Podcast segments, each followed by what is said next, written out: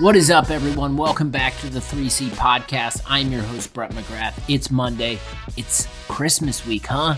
And you know what that means. We're coming at you with our final episode of 2021. It's almost hard to believe. I want to first say thank you, everyone, for listening to the show, for telling your friends. We do appreciate that. This has been such a fun journey going through an entire year of working at a startup in the content marketing space and sharing stories about what we're learning and also bringing on phenomenal guests. So if you're a listener out there, if you're day one, or maybe even if you're just starting, I want to say thank you.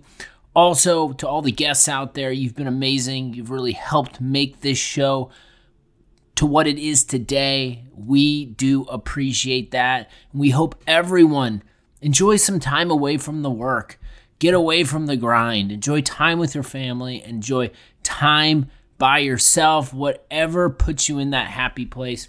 Today, we are closing out 2021 by talking about an important trait of the modern day marketer that is putting audience first. Jonathan and I get into a conversation around that. Make sure if you're not already, hit the subscribe button. We're going to be coming back with more 3C podcasts, and it might have a different name. There's a little teaser coming up on the other side of this. Take care of yourself, and let's get it going. One more to go. What is up, everyone? Thank you so much for being on the journey with us this year. This will be the last podcast episode that we are dropping in 2021. Yeah, I'm trying to get my uh, pandemic years in order, which is uh, crazy. It's been a fun year. We've talked a lot, we've heard a lot from you. Um, we're going to cover off on a topic, modern day marketer topic, which is on our list of traits. It's number one so we're closing out the year with the number one uh, trait, which is audience first. Before we dive into being audience first, Jonathan, it's crazy. We've completed uh, a year of these this podcast. Uh, what do you think? Like, how, how are you feeling about everything?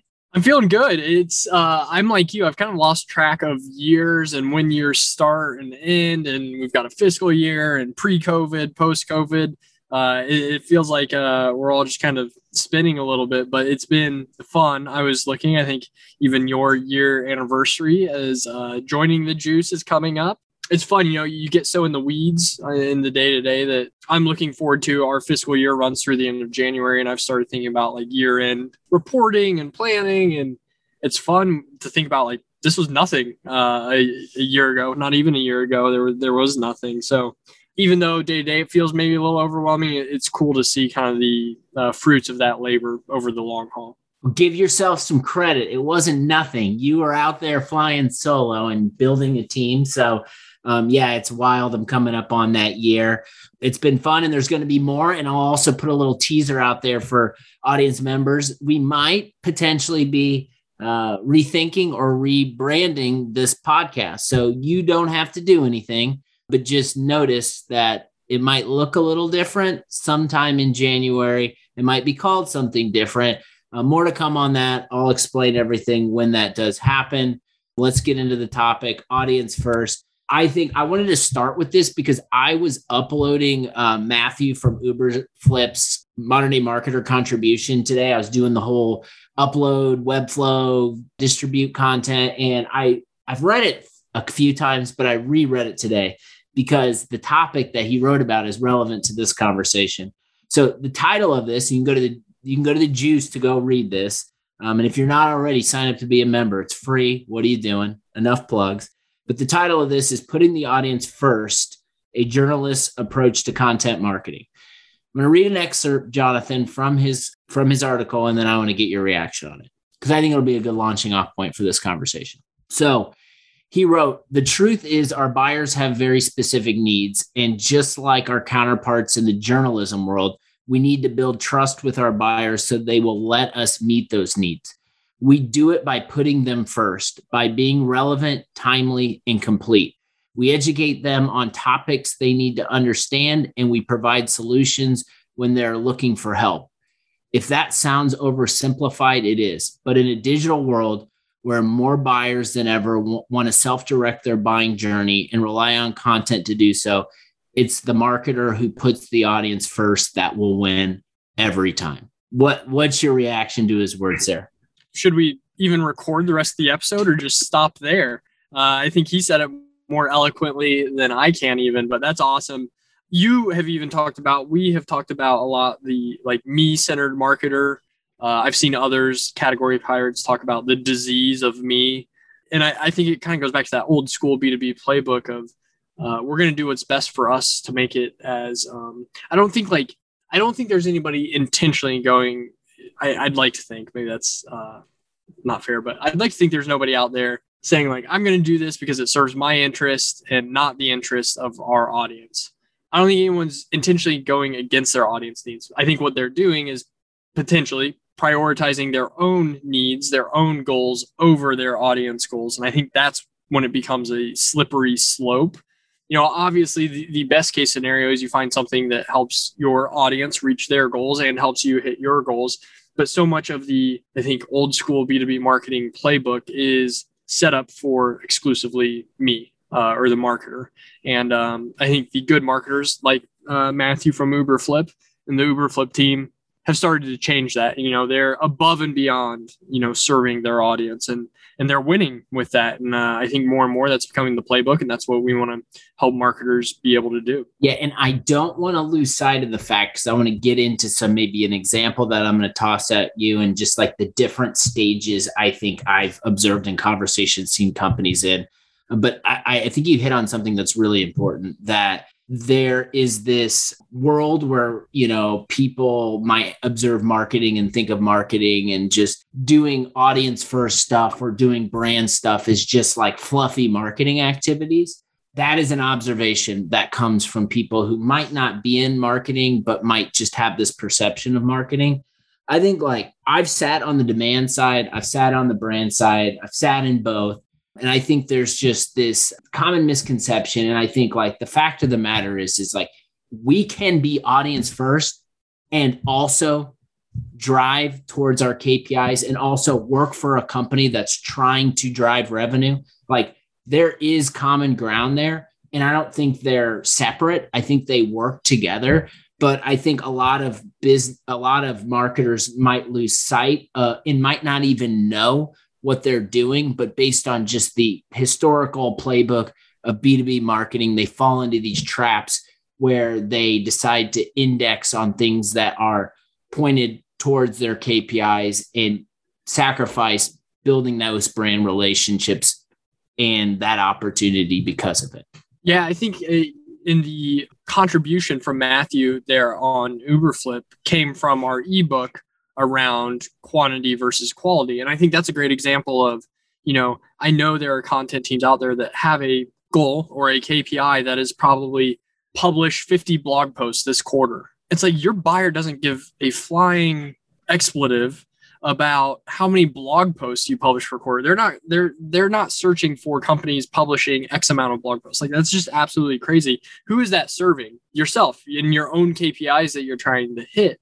You know, maybe the, the better way to structure that goal for your audience is to would be around visitors or uh, time on page or return visitors that yes 50 blog posts might be the vehicle to get you there but what are you prioritizing? Are you prioritizing the quantity or the quality or the needs being met of your audience with those blog posts? I think that's such a classic example and it goes back to the ebook that matthew was uh, helping us with and uh, i think it's just so well aligned with that theme of quantity versus quality as well. The best thing about the traits of the modern day marketer is that they all intertwine and weave into they're they're not they're all together. Um, they're broken apart, but they're all together. Um, and I'll put in the show notes. I'll put a link to the traits again if you are a new listener, just so you can check that out. But I want to start with an example. So I was like thinking in my mind, like what who is the premier premium example of a company that has built what they were doing the right way, built what they were, uh, their product, their content from an audience first perspective. And one company stood out to me. And I think it was because they st- started a movement around a topic and they created content that was how to on this topic. And then it was like, oh, yeah, we have a product that supports that. And I think this isn't just my opinion. I, I, I this company has come up probably in more conversations for me than any other, but I'd love to get your insight because I'm going to say the name of this company and you're going to react. But the, the company that comes first to mind is HubSpot. They they everyone everyone goes to HubSpot to learn. Everyone does inbound marketing because they they started talking about inbound marketing. Everyone uses their product because they trust HubSpot and they've earned that trust. So to me, that's a company that's certainly audience first. I'd love to get your reaction. And Just I know HubSpot's in your heart and mind at some level. Like, give me your give me your reaction to that. I totally agree. And we should have done the Step Brothers like three, two, one brand because I, I had a feeling that's where that was going. But I mean, HubSpot's incredible, and they're they're a great example of inbound marketing. Yes, and I think this is uh, another like quantity versus quality. They aren't mutually exclusive.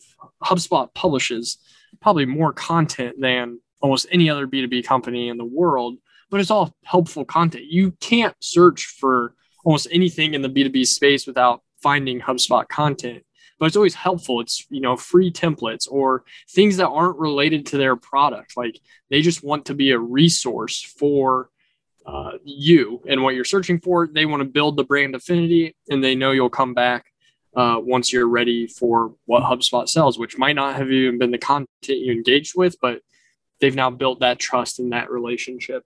Uh, so I, I, think that's a, a great example on, on, several different fronts.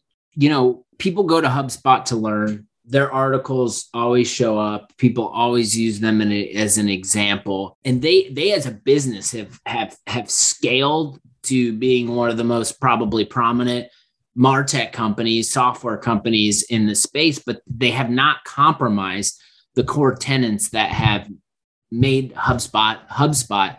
I, I think that's interesting. And for me it's like they've always been audience first. Has there been anything just in your observations of watching HubSpot scale over the years that stands out to you just in terms of like them focusing on the people that are hitting their website wanting to learn from them it kind of goes back to what i was what i was saying about um you know writing content for things that their product doesn't even solve for just because they know it's helpful content uh, you and i we've talked about it started our career at ExactTarget, acquired by salesforce competitor of hubspot like early in my career, there was a long time where like I didn't actually know what HubSpot did. I was very familiar of who they were, their brand, probably consumed a lot of their content, but I didn't know exactly what HubSpot did. I knew it was some sort of marketing tool or thing, but I, I you know, I wasn't a user.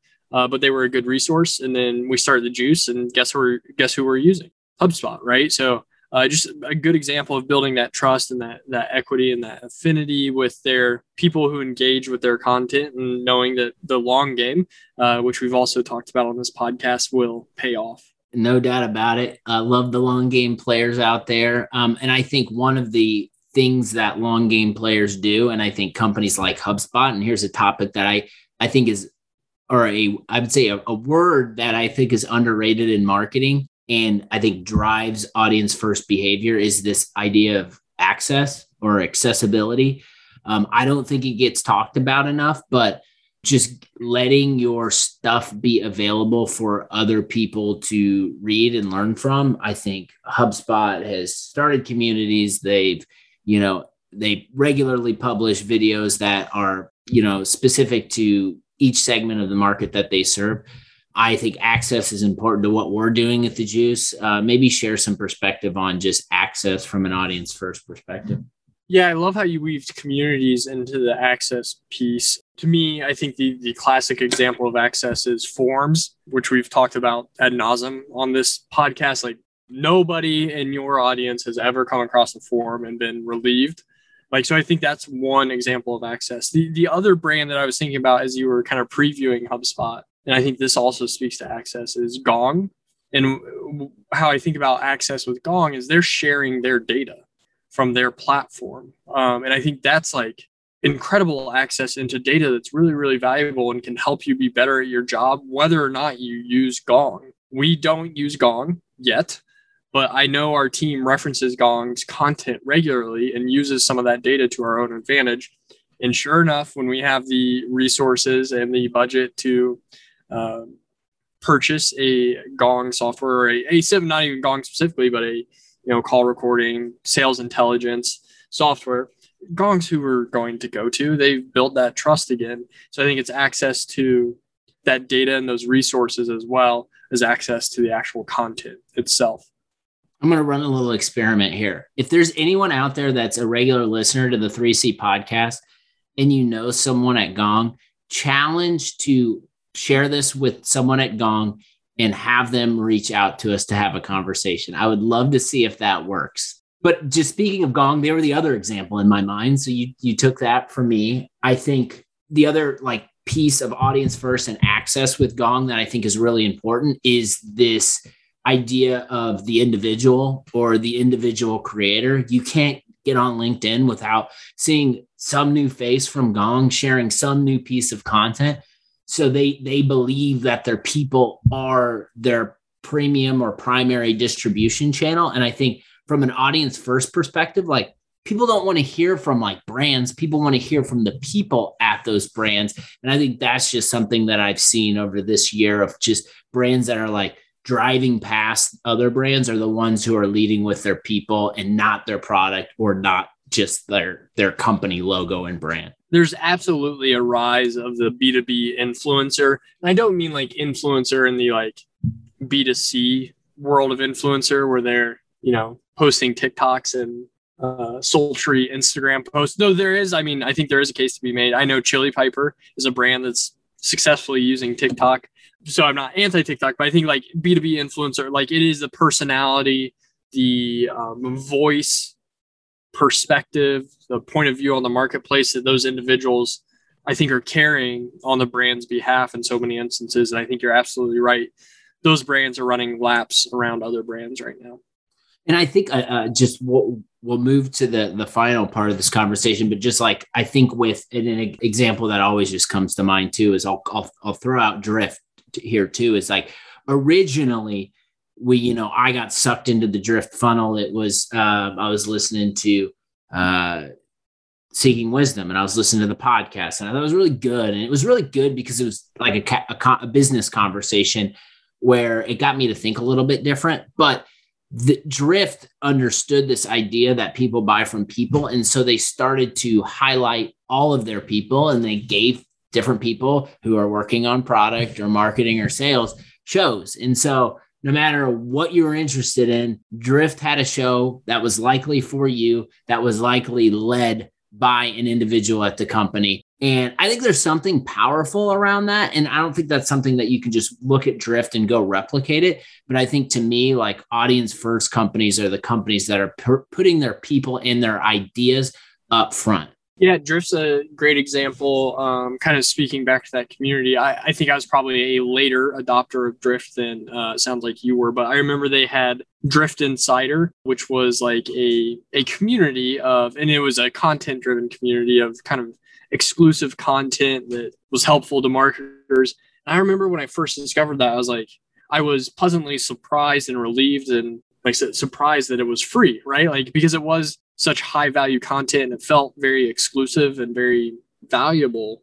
And I, I remember like looking into it being like, oh, what am I gonna have to pay for this? And then it was just like, you know, it's free. Uh, so I think that's uh, goes back to that accessibility, the community building, and just building content that you know your audience wants regardless of you know the monetization model of the business or the content itself. Yep. So uh accessibility and i think uh if we're up here talking about your company on a podcast and you're doing all of these things that we just mentioned it's like you've probably done the most important thing which is build trust. And I think at the end of the day being audience first is all about building trust. So i'm going to like share these four different examples with you and i i want to see if like these are this is kind of how you've been seeing things in the content marketing world between teams but like there are four different if there was a stages of being audience first i see it in like four different buckets. The first buckets are we're doing marketing like we've always done and de- don't plan on changing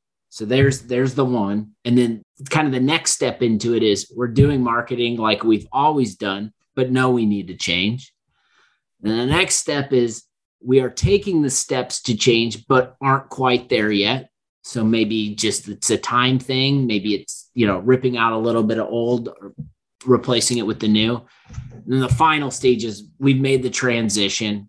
We're seeing results. So like, I think on the the one the one side of it is, you know, we've always been doing things this way and we're not going to change because we get results where then the uh, like the extreme audience first side is like we've made the changes we've ripped out old things. It's taken a while to establish our content strategy but we're now seeing results. People are becoming fans. We're in their hearts and minds.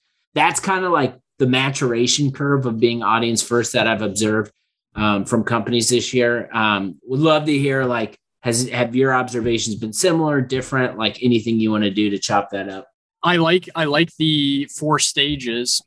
It's interesting. I you know of those four stages, I would say the two easiest stages are one and four. I think two and three is where it gets clunky and painful, and you're going to have uh, people arguing arguing probably internally about what matters, what goals matter, uh, what are priorities, what are our incentives and I think that's uh, that can be discouraging to people trying to get to four. And I think once you get to four and are doing four well, it's so it starts to happen so organically at that point. I have been, you know, I would say my previous role or a previous B2B marketing role, I was probably one or two. And we were in an industry, healthcare, that is just a little more old school uh, from the space we were in specifically. And so th- there was maybe not even there wasn't a lot of audience even in that space. But you know, I remember just like we're doing things because that's the way they've always been done. And I think one can also work depending on what your goals are. Like you're going to hit those goals because it's for you, right? But I think long term, that's not going to work for the business, and the business ultimately won't be successful because of that. But I think one is like you can just be kind of in your comfort zone. You know, we're going to get this many lead captures this quarter. This is how many website visitors we need for that. This is how many blog posts we need for that. And you can just be kind of rolling along in that. And then I think you have to experience some pain, some necessary pain in two and three to get to four. And that will ultimately serve the business better longer term. I love it. It's weathering the pain and being able to endure that to get on the other side. This has been a fun year of this podcast. It's been a fun year of building the juice, creating content, all of that good stuff. I think I'd be remiss. We're talking about audience first, but not just to say thank you to the listeners out there, everyone who's taken the time to turn on the podcast when you're driving in between meetings, on a walk, whatever it is. We appreciate it. Um, we appreciate you and, and listening to our point of view. We've seen the numbers going up, so we know there's more of you, which is awesome. Um, Jonathan, anything you got in closing for the fine people listening to the podcast? I would just echo that sentiment. Thank you. I'm always surprised when uh, we see the numbers, um, amazed by uh, how many people are listening and engaged. So truly thank you uh, for making this, this journey possible. We've got some things up our sleeve for next year that we're excited to share with you and uh, onward and upward in, into 2022. A special thank you to you, the loyal listener of the 3C podcast. It's been such a positive year for us at The Juice. We've learned so much from you. Enjoy your holiday season. Get away from work, close the laptop, turn off all the notifications, sign out of Slack. You know all the deal. Take care of yourself and take care of others around you. Happy holidays. We'll be back in 2022.